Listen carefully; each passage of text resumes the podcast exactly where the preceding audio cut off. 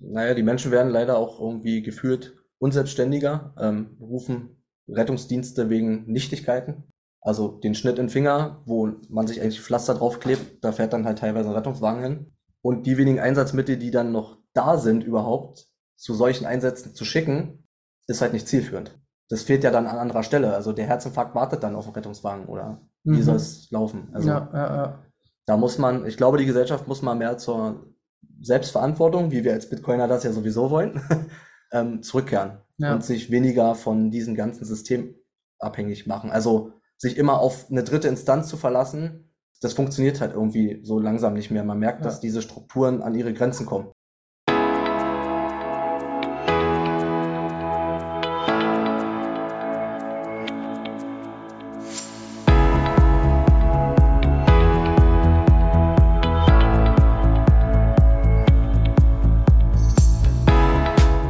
Hallo liebe Leute, Wege führen nicht immer geradeaus. Das ist auch auf unserem Münzweg so. Während unserer Reise haben wir einen kleinen, schmalen Abzweig entdeckt, die Münzgasse. In dieser Gasse sind uns viele spannende und neue Menschen begegnet, die jede Menge Wissen rund um das Thema Bitcoin auf Lager haben. Also dachten wir uns, genau diese Menschen müssen wir zu Wort kommen und miteinander sprechen lassen. So wurde unser neues Format die Münzgasse geboren. Viel Spaß beim Hören!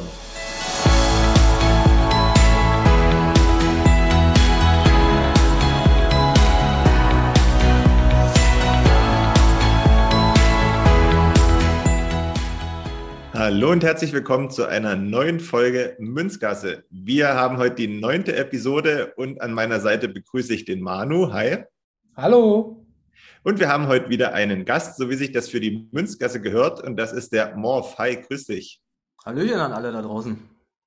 Ja, schön, dass du dabei bist. Schön, dass ich euch beide zusammen sehe. Wie ist die Lage bei euch? Heute haben wir Sonntag, wo wir aufnehmen. Das kann man ja sagen. Eigentlich nutzt man ja den Sonntag, um so ein bisschen schöne Sachen zu machen und die Freizeit zu genießen. Zählt das jetzt auch schon darunter hier, was wir machen? Ja, auf jeden Fall. Also Bitcoin ist immer Freizeit und Genuss und Freude. Und bevor wir richtig loslegen, will ich natürlich noch die Blockzeit chillen oder ansagen. Wir haben die 748416 für alle, die es interessiert. Übrigens, jetzt haben wir bei uns jemanden in der Admin-Gruppe, der sagen würde, Manu, das heißt nicht chillen, das heißt schillen. Ja, ich weiß. Und deswegen mache ich es trotzdem immer wieder falsch. So, aber jetzt genug des Smalltalks. Lass uns in die Folge kommen mit Morv. Ich glaube, er hat viel zu erzählen, hat uns viel zu berichten. Schauen wir mal? Okay. Ja, wir fangen mal an. Morv, erzähl uns doch erstmal, wer du so bist, was du teilen möchtest und wie du zu Bitcoin gekommen bist. Ja, also ich bin mit richtigem Namen Heisig Marvin. 32, in Berlin geboren, aufgewachsen und immer noch hier.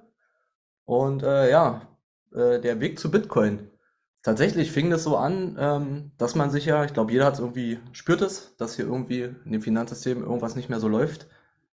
Jeder hat ja so einen Traum von einer Immobilie, glaube ich, irgendwie das Eigenheim. Und ja, als man sich angefangen hat, damit auseinanderzusetzen, bei mir war das so 1920, also unmittelbar bevor das hier alles so losging, habe ich gemerkt, oh shit, das funktioniert irgendwie alles gar nicht mehr so richtig. Wer kann sich das noch leisten?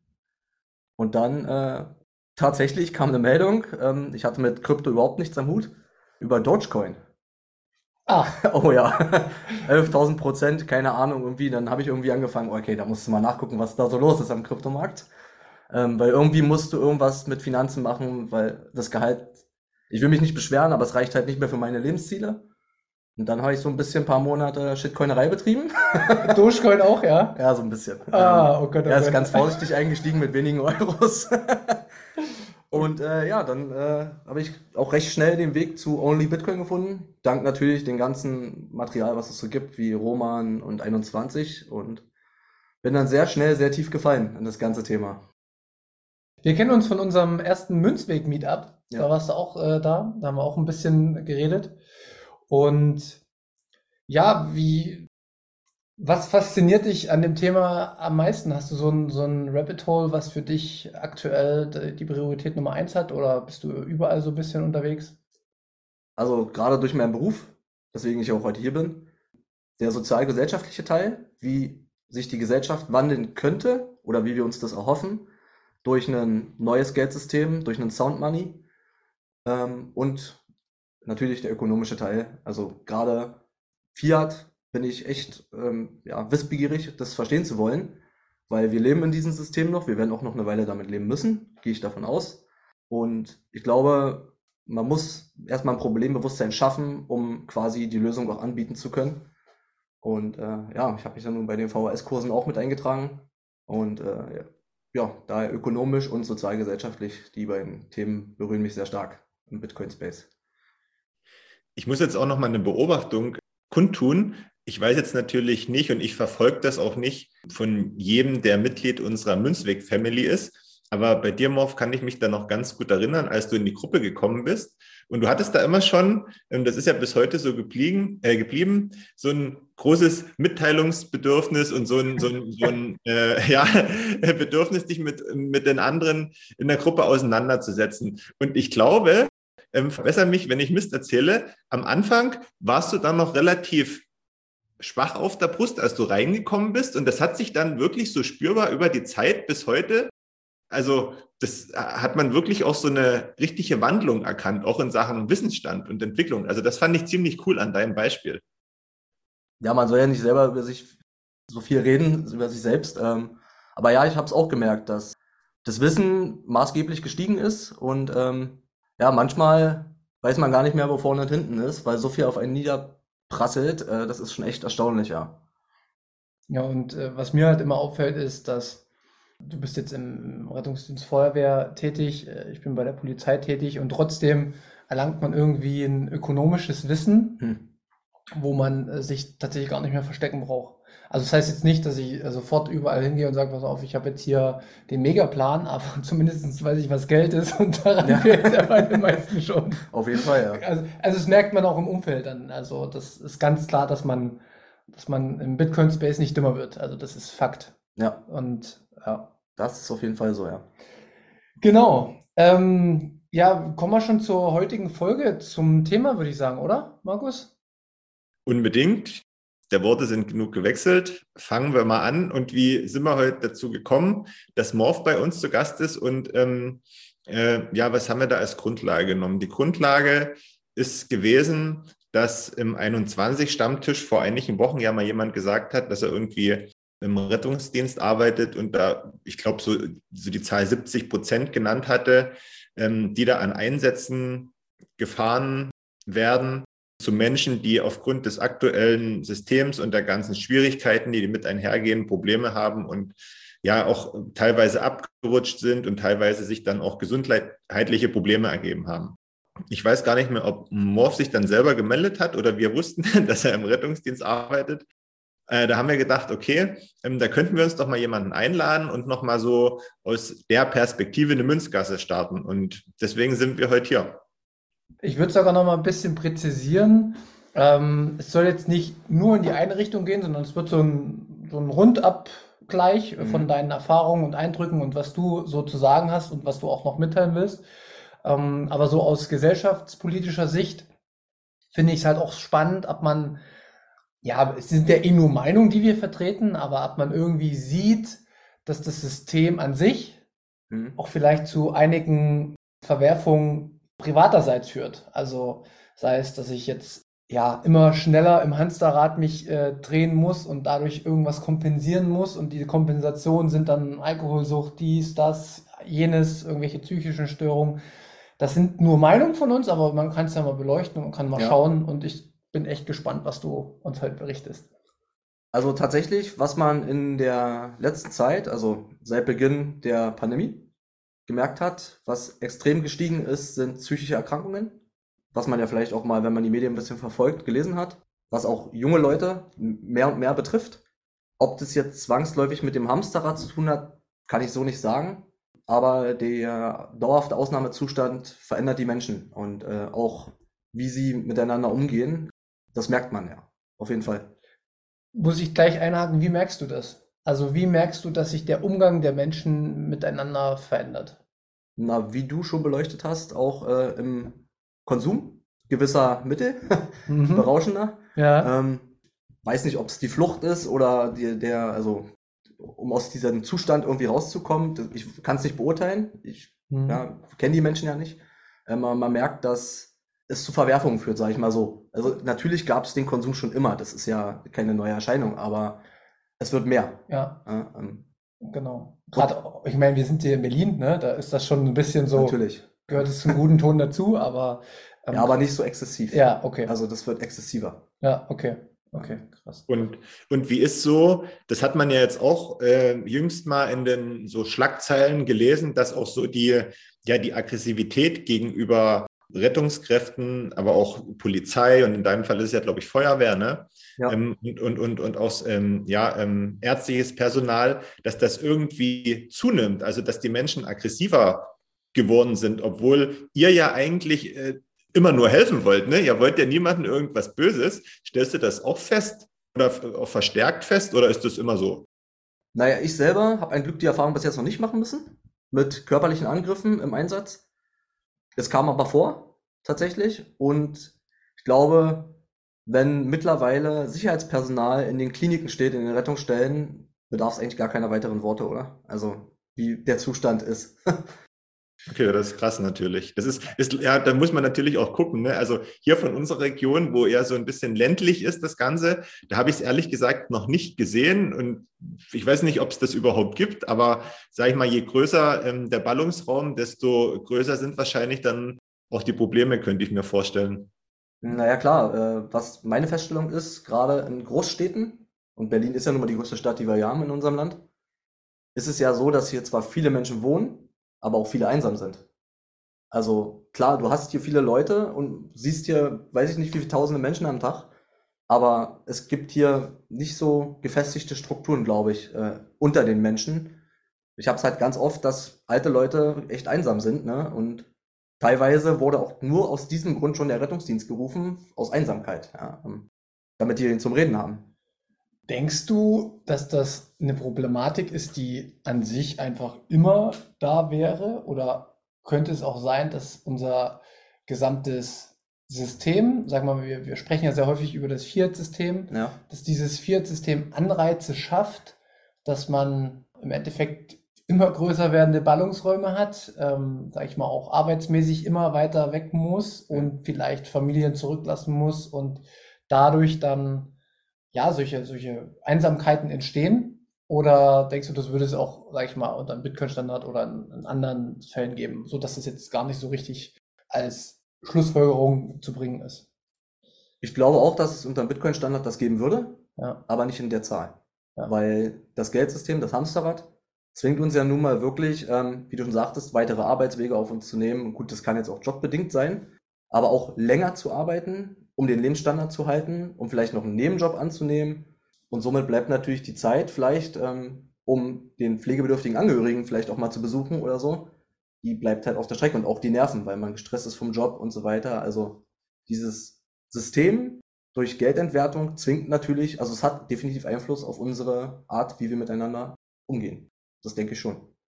Und wenn wir jetzt gerade, wenn Manu das angesprochen hat, so das Fiat-System und was da so mögliche Probleme sind oder die sich daraus ergeben. Zeichnet sich das auch bei euch an den Einsätzen ab? Also, keine Ahnung, aber als Beispiel, dass da jetzt irgendjemand aus Frust, weil er seinen Betrieb nicht mehr halten kann, irgendwie die Lagerhalle anzündet oder solche Sachen. Also, gibt es sowas oder ist das überhaupt, also ist das nicht festzustellen? Doch, also tatsächlich stört mich das auch sehr an den Medien, dass darüber gar nicht berichtet wird, über die Nebeneffekte der Maßnahmen, die ergriffen wurden. Weil ich habe sie gesehen, erfahren.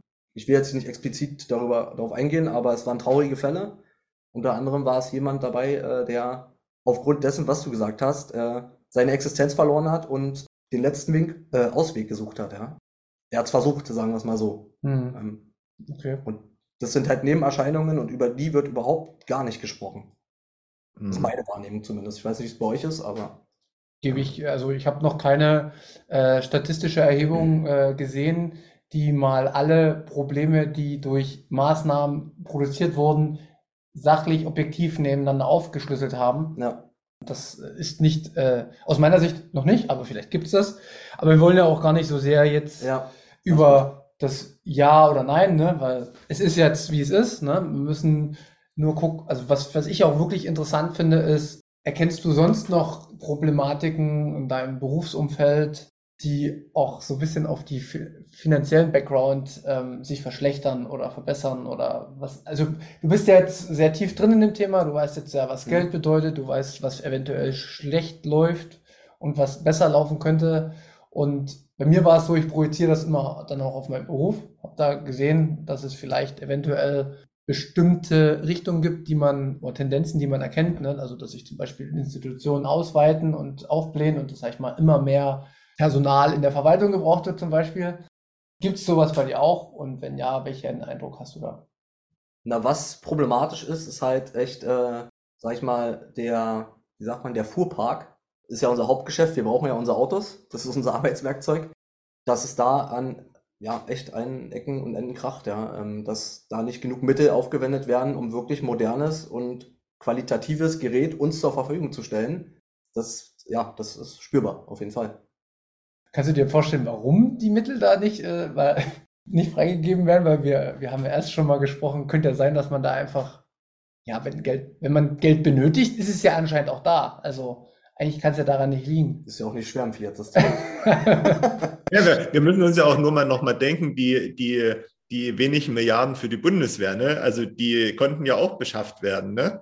Wenn wir sagen oder feststellen, okay, elementare Bereiche unserer Gesellschaft bräuchten eigentlich auch so ein kleines Upgrade, um handlungsfähig zu sein. Und wenn das vielleicht nicht so schnell möglich ist, muss es ja irgendwie einen Grund geben, wahrscheinlich. Gut, den kenne ich jetzt nicht. Würde ich jetzt auch nicht irgendwie in den Raum werfen wollen. Aber ja, das tatsächlich war das ja der Fall, wie du sagtest, ne? Ich meine, die Bundeswehr 100 Milliarden, das ging innerhalb von 2 Tagen, war das Geld da. Oder zumindest dieses Sondervermögen, wie es ja genannt wird, verabschiedet. Und ja, nach 2 Jahren Pandemie hat sich in Pflege und Rettungsdienste irgendwie Feuerwehr nicht viel getan. Was finanzielle Aufwendungen betrifft jetzt, ne? Da fehlt mir die Vorstellung für den Maßstab, um es mal so auszudrücken. Merkst du in deinem Arbeitsumfeld, dass es auch weniger Personal gibt? Nicht aus Gründen, dass es vielleicht zu wenig Geld gibt, sondern weil das niemand mehr machen möchte? Ja, die Bewerberzahlen gehen extrem runter. Teilweise ist es so, dass wir brauchen Personal, weil demografischer Wandel, das Thema war ja auch im Podcast mit Osli schon angesprochen worden, der betrifft ja alle. Da ist ja keine Berufsgruppe vorgefeilt. Und bei uns ist es tatsächlich so, dass bis 2025, glaube ich, ca. 1000 Mitarbeiter dann in Pension gehen. Und wir sind ja gerade mal 5.000, 6.000 in der gesamten Würde. Ist schon immens. Und jetzt ist es schon so, dass wir viel zu wenig Personal haben. Und wenn die dann auch noch gehen und das Aufkommen an Einsätzen steigt immer weiter, wird die Pro-Kopf-Belastung immer höher. Und es ist ja jetzt schon so, dass wir quasi jeden Tag permanent im Ausnahmezustand sind. Ja, der wird behördlich ausgerufen. Also das ist schon ein Standard wirklich? Das ist jeden Tag ist hier Ausnahmezustand im Rettungsdienst. Weil zu wenig Kräfte da sind? Ja, zu viele Einsätze auf zu wenig Personal. Und irgendwo ist halt Feierabend. Also irgendwann kannst du nicht mehr als nur unterwegs sein. Und das ist tatsächlich so der Fall, dass wir uns eine befristete Außerdienststellung holen müssen, um auch mal irgendwie zum Essen zu kommen. Also das ist schon, teilweise gehe ich abends nach 12 Stunden, wir haben ja 12-Stunden-Schichten, echt gereizt nach Hause, weil ich mir sage, irgendwie muss ich doch auch mal meine Bedürfnisse befriedigen können, trotzdem was hier in der Stadt los ist. Und wenn das irgendwann nicht mehr möglich ist, dann wird die Arbeit, also der Job generell macht Spaß, aber die Umstände sind nicht mehr zufriedenstellend. Also es wird ja, also ich kenne es aus Berlin, dass man, ich kenne es aus München auch, dass man halt teilweise als Polizist oder halt auch als Rettungssanitäter, Rettungskrankenschwester, dass man so wenig Geld bekommt, dass man auch tatsächlich gar nicht in dem Umfeld, wo man arbeitet, leben kann. Und wie gesagt, dann kommen die ganzen Wegstrecken noch hinzu, die man auf sich nehmen muss, um im Rand zu leben. Und wenn man sich das alles mal, ja, ich finde immer, wir können jetzt den Fehler, also wir sehen ja den Fehler, und wir verknüpfen den ja sofort mit Geld. Aber warum machen wir das? Vielleicht ist das auch mal spannend für die Leute, die jetzt hier zuhören und sagen, hä, ja und, was hat das jetzt mit Bitcoin zu tun? Wo sehen wir da Verbesserungsmöglichkeiten mit Bitcoin?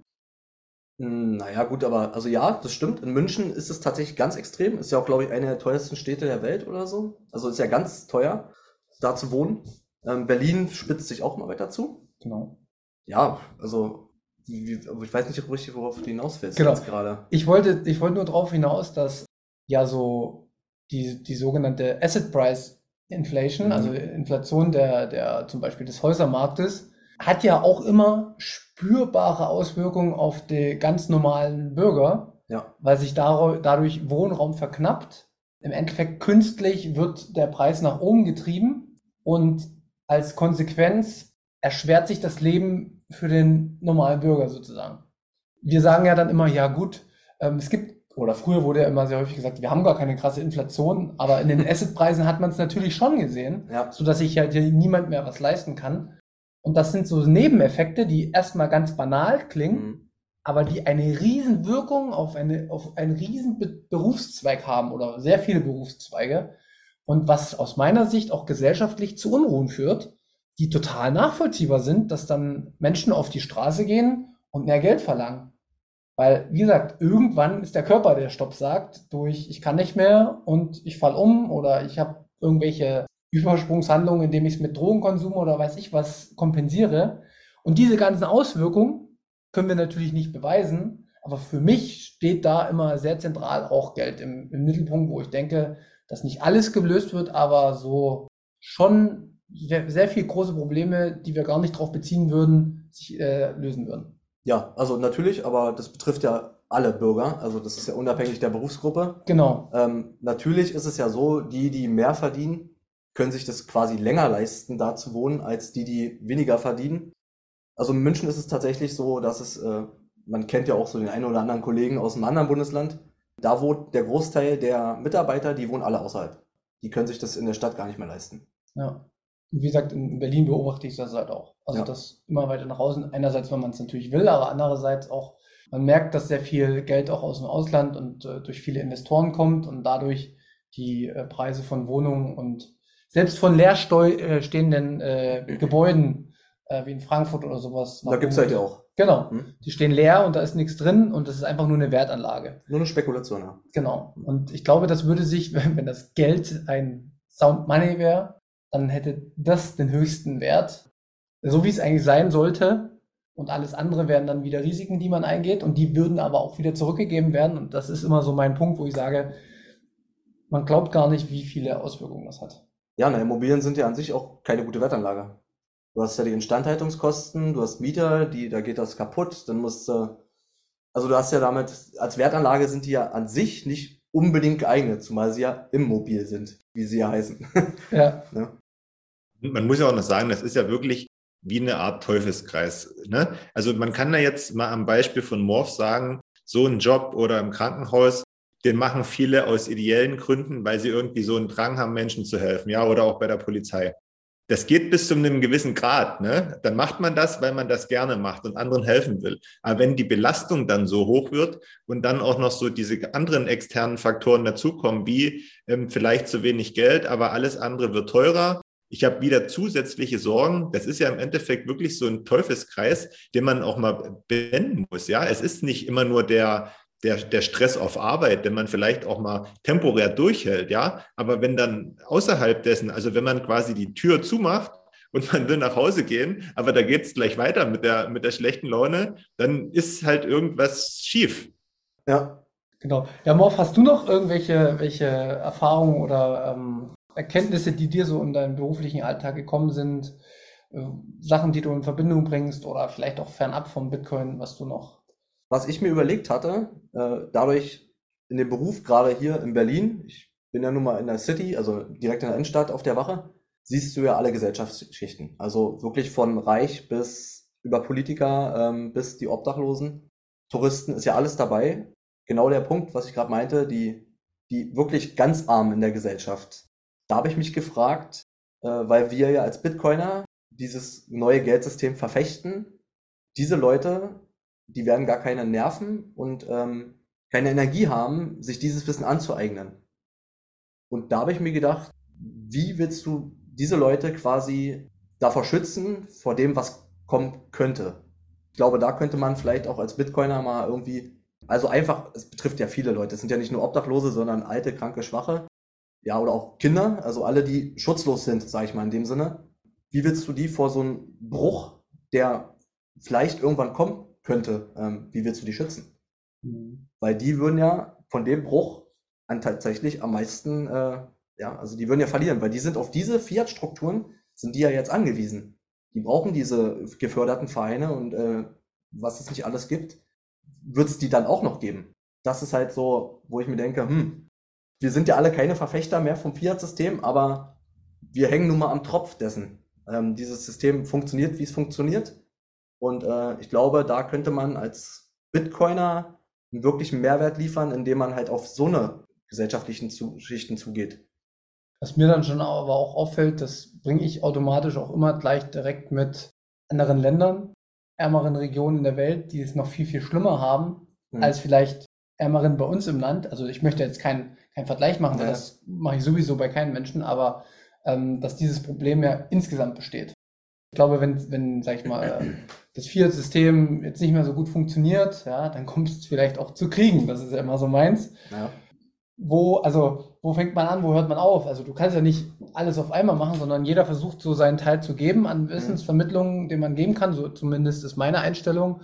Anita Posch hat sich jetzt vielleicht dann in Simbabwe da auf die Fahne geschrieben oder insgesamt Afrika, weil das sind ja die schon über Jahrhunderte, sage ich mal, ausgebeutet werden. Und Geloy und Kemal von 21, die fokussieren sich auf El Salvador und auf südamerikanische Länder, und das ist ja auch ein Fokus, den ich nicht schlecht finde, und so bin ich der Meinung, wird es auch in nicht allzu langer Zukunft Menschen geben, so wie wir jetzt hier die VHS-Kurse anbieten, die dann vielleicht sagen, pass mal auf, es gibt dann auch Karten, die man, sage ich mal, zum Beispiel den Leuten geben kann, wo dann Spenden drauf sind, wo sie nicht mal die Technik benötigen, die gibt's ja schon. Ich glaube halt einfach, dass dieser Übergang dann flüssig sein muss. Auf jeden Fall. Genau. Ein harter Bruch wäre für ganz viele Menschen ganz, ganz schlimm. Ja, das denke ich auch. So schlecht dieses System auch ist, wie es jetzt gerade ist, aber die Strukturen bauen halt darauf auf, und wir brauchen das leider, dieses System. Ja.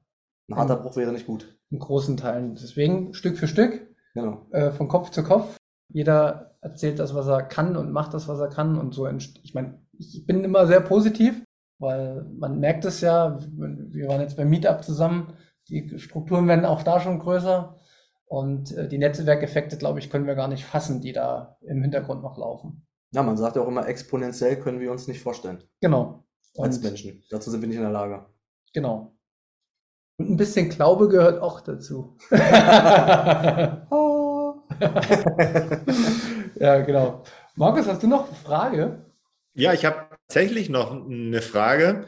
Und zwar wollte ich mal wissen, wie denn das Thema Bitcoin bei euch in der Wache besprochen wird, ob es überhaupt besprochen wird, ob ihr to the moon mit der Drehleiter hochfahrt oder wie das da so aussieht bei euch. Ja, das habe ich ja mit Manu schon gemacht, to the moon.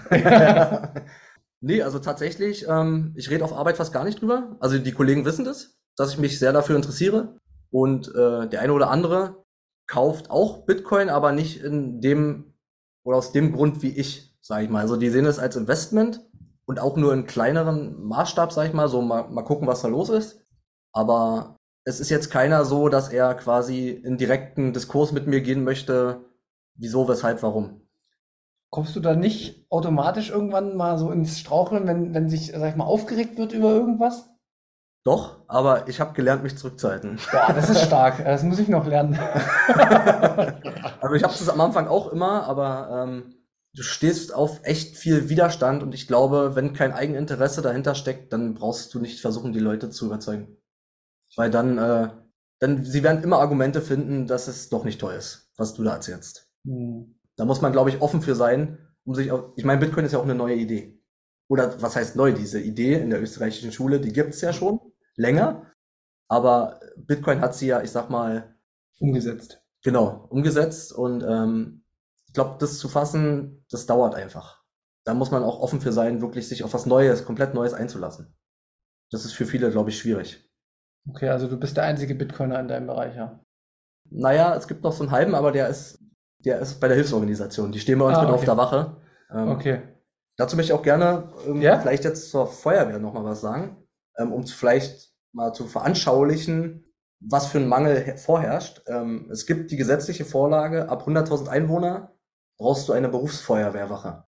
Man kennt es ja vom Land, da gibt es ja eher so freiwillige Feuerwehren und so. Und sobald die Stadt größer ist, brauchst du halt die Berufsfeuerwehr.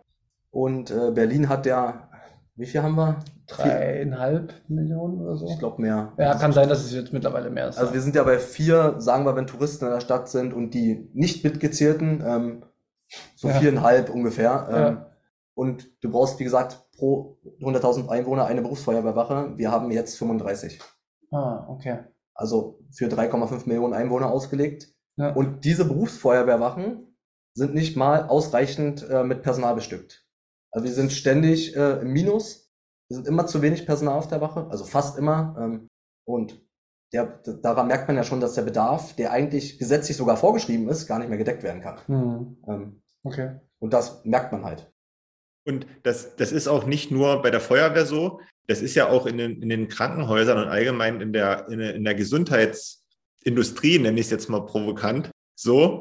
Da stand jetzt auch bei uns erst wieder was in der Zeitung über so ein Krankenhaus in der Region. Da hatte eine Pflegerin, also die war inkognito und wollte das nicht, dass sie da irgendwie gezeigt und genannt wird, aber die ist, glaube ich, schon seit über 30 Jahren da. Und die hat auch gesagt, dass die für den Arbeitsaufwand, den die leisten müssen, viel zu wenig Personal haben. Also die können das einfach nicht mehr stemmen, selbst wenn sie es wollen. Also die hat gesagt, es ist mittlerweile so weit. Also wir müssen Sachen zurücklassen, auf der Strecke lassen, weil wir es einfach nicht schaffen. Es funktioniert nicht. Um da nochmal einzuhaken, wir merken es ja im Rettungsdienst, wenn wir mit unseren Rettungswagen die Rettungsstellen anfahren.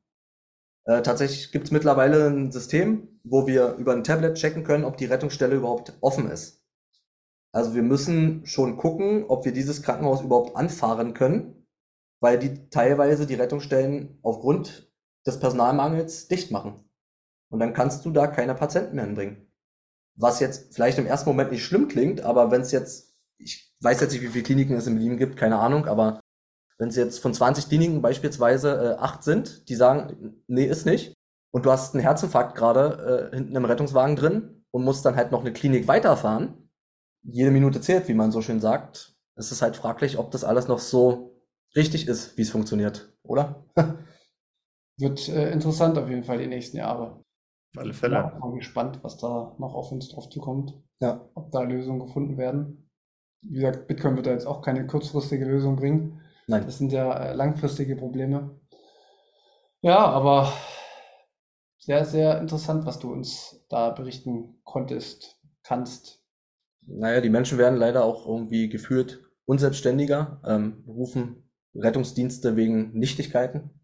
Also den Schnitt in den Finger, wo man sich eigentlich Pflaster draufklebt, da fährt dann halt teilweise ein Rettungswagen hin. Mhm. Und die wenigen Einsatzmittel, die dann noch da sind überhaupt, zu solchen Einsätzen zu schicken, ist halt nicht zielführend. Mhm. Also das fehlt ja dann an anderer Stelle. Also der Herzinfarkt wartet dann auf den Rettungswagen oder wie soll es laufen? Also, ja. Da muss man, ich glaube, die Gesellschaft muss mal mehr zur Selbstverantwortung, wie wir als Bitcoiner das ja sowieso wollen, zurückkehren und sich weniger von diesem ganzen System abhängig machen. Also sich immer auf eine dritte Instanz zu verlassen, das funktioniert halt irgendwie so langsam nicht mehr. Man merkt, dass diese Strukturen an ihre Grenzen kommen. Ja, das ist ein sehr guter Satz, den du ja gesagt hast, weil das empfinde ich auch so, dass das tatsächlich auch vielleicht ein bisschen so, ist ja immer da, steht ja immer zur Verfügung. Genau. Also es ist für alle Probleme, muss es da auch eine Lösung geben, die nicht man sie mit sich selbst löst, sondern die man sofort wieder sagt, ja bitte, kommen Sie doch jetzt. Weiterschieben. Genau. Mhm. Ja, auch ein guter Punkt, den er noch. Ja. Es kann natürlich auch sein, dass sich viele denken, okay, ich zahle so viele Abgaben, dann nehme ich doch das alles mal in Anspruch. Ja, das Denken kann natürlich da sein. Das ist ja auch nicht wenig, was man so an Abgaben zu zahlen hat. Und dann käme man natürlich dann wieder in die Diskussion, was wäre, wenn? Und was wäre, wenn man all solche Sachen dann eben selbst bezahlen müsste, weil Steuern Raub sind, ja, wenn man das abschaffen würde. Das ist dann natürlich eine Frage. Das will natürlich vieles regeln, ne? Weil dann sagt jemand, oha, jetzt habe ich mir hier mal die Fingerkuppe geschnitten. Muss ich jetzt wirklich jemanden anrufen oder beiße ich jetzt mal auf die Zähne? Ne? Aber tatsächlich, nochmal einen kurzen Einwand, weil du gerade das Buzzword in den Raum geschmissen hast oder den Satz. Das ist mir aber letztens durch den Kopf geschossen. Ich war mal in einem Goldstandard, vielleicht stoße ich jetzt hier dem einen oder anderen vom Kopf, in einem Goldstandard, ich sag mal, waren ja Steuern noch sinnhaft. Aber wenn wir doch jetzt Geld drucken können, ohne Ende, wie wir wollen, warum gibt's denn dann noch Steuern? Ja. Oder? Also ja. Ich will jetzt hier nicht zu tiefgreifend, aber nee, ihr wisst das Prinzip, oder? Ja, klar. Wenn man im Endeffekt sich immer wieder auf Schulden finanzieren kann, verstehe ich das eigentlich auch nicht. Oder? Das ist schon irgendwie fraglich. Ja. Aber gut, wollen wir das nicht zu tief greifen. Nee, machen. Nicht, dass uns hier irgendwie wieder ein Journalist von der FAZ zuhört. Und vielleicht kommt er ja dann mal gucken. Schauen wir mal. Nee, hast du auf jeden Fall recht. Ich sehe das ja auch nicht so ganz so radikal wie Markus mit den Steuern, weil ich glaube halt einfach, dass wichtig ist bei allem, was wir haben, dass es wieder dieses Feedback gibt, dass es die Rückkopplung gibt und dass wir verstehen, dass es egal, ob es große Institutionen sind oder Länder sind, es gibt nichts auf der Welt, was du aus dem Nichts daherzaubern kannst. Nee. Und wenn das einfach mal begriffen wird, dann wird auch wieder begriffen, dass ein Haushalt ordentlich geführt werden muss und dass, wenn das ein Staat nicht macht, dass das Konsequenzen hat. Ja. Und diese Konsequenzen muss natürlich, weil der Staat einen Großteil die Mittel aus der Bevölkerung bekommt, würde dann die Bevölkerung zu spüren bekommen und so würde sich die Bevölkerung vielleicht wieder ein bisschen mehr dafür einsetzen, dass sie mehr Selbstverantwortung haben, weil sie ihre Entscheidungen nicht nach oben geben. Und wie groß dann unsere gesellschaftliche Struktur ist, das wird dann sich im Chaos beziehungsweise aus den Strukturen heraus ergeben. Aber es muss die Rückmeldung kommen, weil ansonsten lügen wir uns über Jahrzehnte an und irgendwann ist jede Lüge aufgeraucht. Das ist so mein Thema, wo ich immer sage, wenn wir wenigstens eine Kopplung hätten, sind Steuern gar nicht das Problem, weil dann würden sich die Mechanismen auf jeden Fall wieder zeigen. Mhm. Dann würden sich die Systeme selbst bereinigen. Das ist ja auch immer nur ein bisschen provokant von mir. Ich glaube, alle Steuern sind jetzt gar nicht so ein großer Schwachsinn, ne? Weil von einigen profitiert man ja auch wirklich, wenn mal was ist. Aber bei einigen muss man sich eben auch fragen, warum das denn so ist. Auf jeden Fall. Gehe ich auch mit und auf Arbeit habe ich diesen Spruch auch schon eingeführt, um ein bisschen zu provozieren. Deswegen ist schon gut, man muss manchmal provozieren, damit die Leute ein bisschen nachdenken. Genau. Ja, sind wir durch? Haben wir noch was? Ich muss los, mein Pieper geht. Ja, dann, wie gesagt, wir sind ja keine Wegfolge, deswegen sonst würde ich dich noch fragen, was Bitcoin für dich ist, aber ich hoffe, du bist selber demnächst irgendwann mal da vielleicht, wenn du Lust hast. Sehr gerne. Könnte man auf jeden Fall mal, kann ich dir empfehlen, macht Spaß, bei Daniel und Fett mal auf der Couch zu sitzen. Und ja, ansonsten sage ich jetzt schon mal Tschüss und vielen Dank, dass du dich bereit erklärt hast, den Podcast mit uns zu machen. Ich hoffe, euch hat's gefallen. Lasst doch mal ein Feedback da. Auch gern kritische Feedback, sind wir mal offen für. Und ansonsten sage ich schon mal Tschüss und freue mich auf die nächsten Folgen. Macht's gut. Dann bleibt mir nicht mehr viel übrig. Ich sage auch Tschüss, macht's gut, danke fürs Hören. Bis zur nächsten Ausgabe. Münzweg, Leas Münzweg, Münzgasse, was auch immer als nächstes folgt. Und Morv hat das letzte Wort. Ja, selten der Fall, aber diesmal ist es so. Ja, danke für die Einladung und es war mir eine Freude. Bis dann.